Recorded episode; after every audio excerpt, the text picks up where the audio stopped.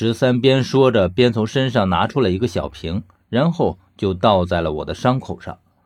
顿时，我只感到一阵撕心裂肺的痛从腿上传来，我痛吼一声，而十三已经牢牢地摁住了我的腿，同时他简短有力地说道：“你忍着去，过会儿就好了。”他从小瓶里倒出来的是一些白黄色的粉末，也不知道是什么东西。接着。我看见他已经掏出了一把短刀，贴着我的腿，伸进了断手手指与小腿的空隙中。剧烈的疼痛过后，几乎膝盖以下都已经没了知觉。我只看见十三手脚麻利地拿着短刀挑着，不一会儿，这只断手就从我的腿上剥落。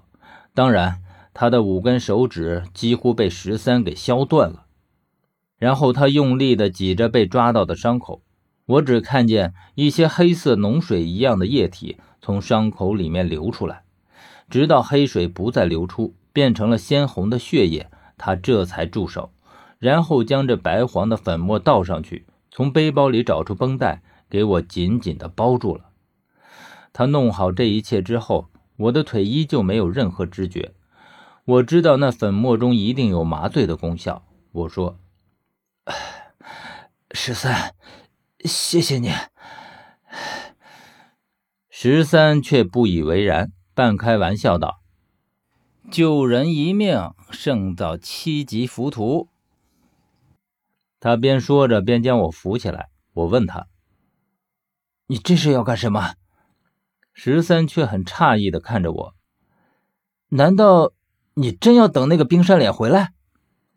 我点点头说：“小峰还在他手里。”从某种意义上来说，我必须在这里等他回来。十三听我这般说，于是将我松开，却反问我：“即便拿你去当祭品，你也心甘情愿？”我望着十三说：“ 如果说是别人，我可能不会这样坐以待毙。但是这个人是小峰，他与我是出生入死的兄弟。”他的命就是我的命。十三听我这样说，便不再说话了。他望了望墓室深处，开口说道：“你要等他回来，我却不能等，所以你自己小心点十三能帮我，我已经很感激了。他怕薛，这我是知道的。而且他来这里肯定也有他自己的目的所在。于是我说道。啊，那你也小心。十三应了一声，我只看见他来到墓室的墙壁边上，他手上多了一双像是透明手套一样的东西，然后他就这样徒手三下两下爬上了墙壁，接着倒挂在壁顶上前进，就像是一只蝙蝠一样，而且他身形灵活，很快就已经到了墓室的另一边，接着头也不回的消失在了里面。等我的腿恢复知觉之后，我忍着痛楚站起来。虽然走路没多大问题，但毕竟是有伤，始终觉得有些不大自然。过了一会儿，薛就像是一个鬼魅一般出现了墓室口上。见到我在这里，他多看了我一眼。虽然他并没有任何表情，眼神还是一样冰冷，但我还是感觉到了他的吃惊。他问我：“你怎么会在这里？”然后他看见了地上残缺不全的手掌和那具尸体，于是他立即明白过来：“你已经发现了。”我也不与他绕圈子，问他：“哼，这是你干的？”“不是。”他只这样回答，之后就再也没了解释。他是个聪明人，从这里狼藉的场景，应该可以推断出他不在的时候这里发生过什么事儿。他说：“我们到下面去。”他也没说他刚刚去了哪里，干了什么。但我想，这一定是十分重要的事儿，否则他也不会临时折回身子去处理。我猜测，可能是卫氏族墓里出了什么事儿，又或者他发现了什么也说不定。我腿上的伤基本上也不碍事儿，而且我尽量的装作正常的样子，不让薛看出来。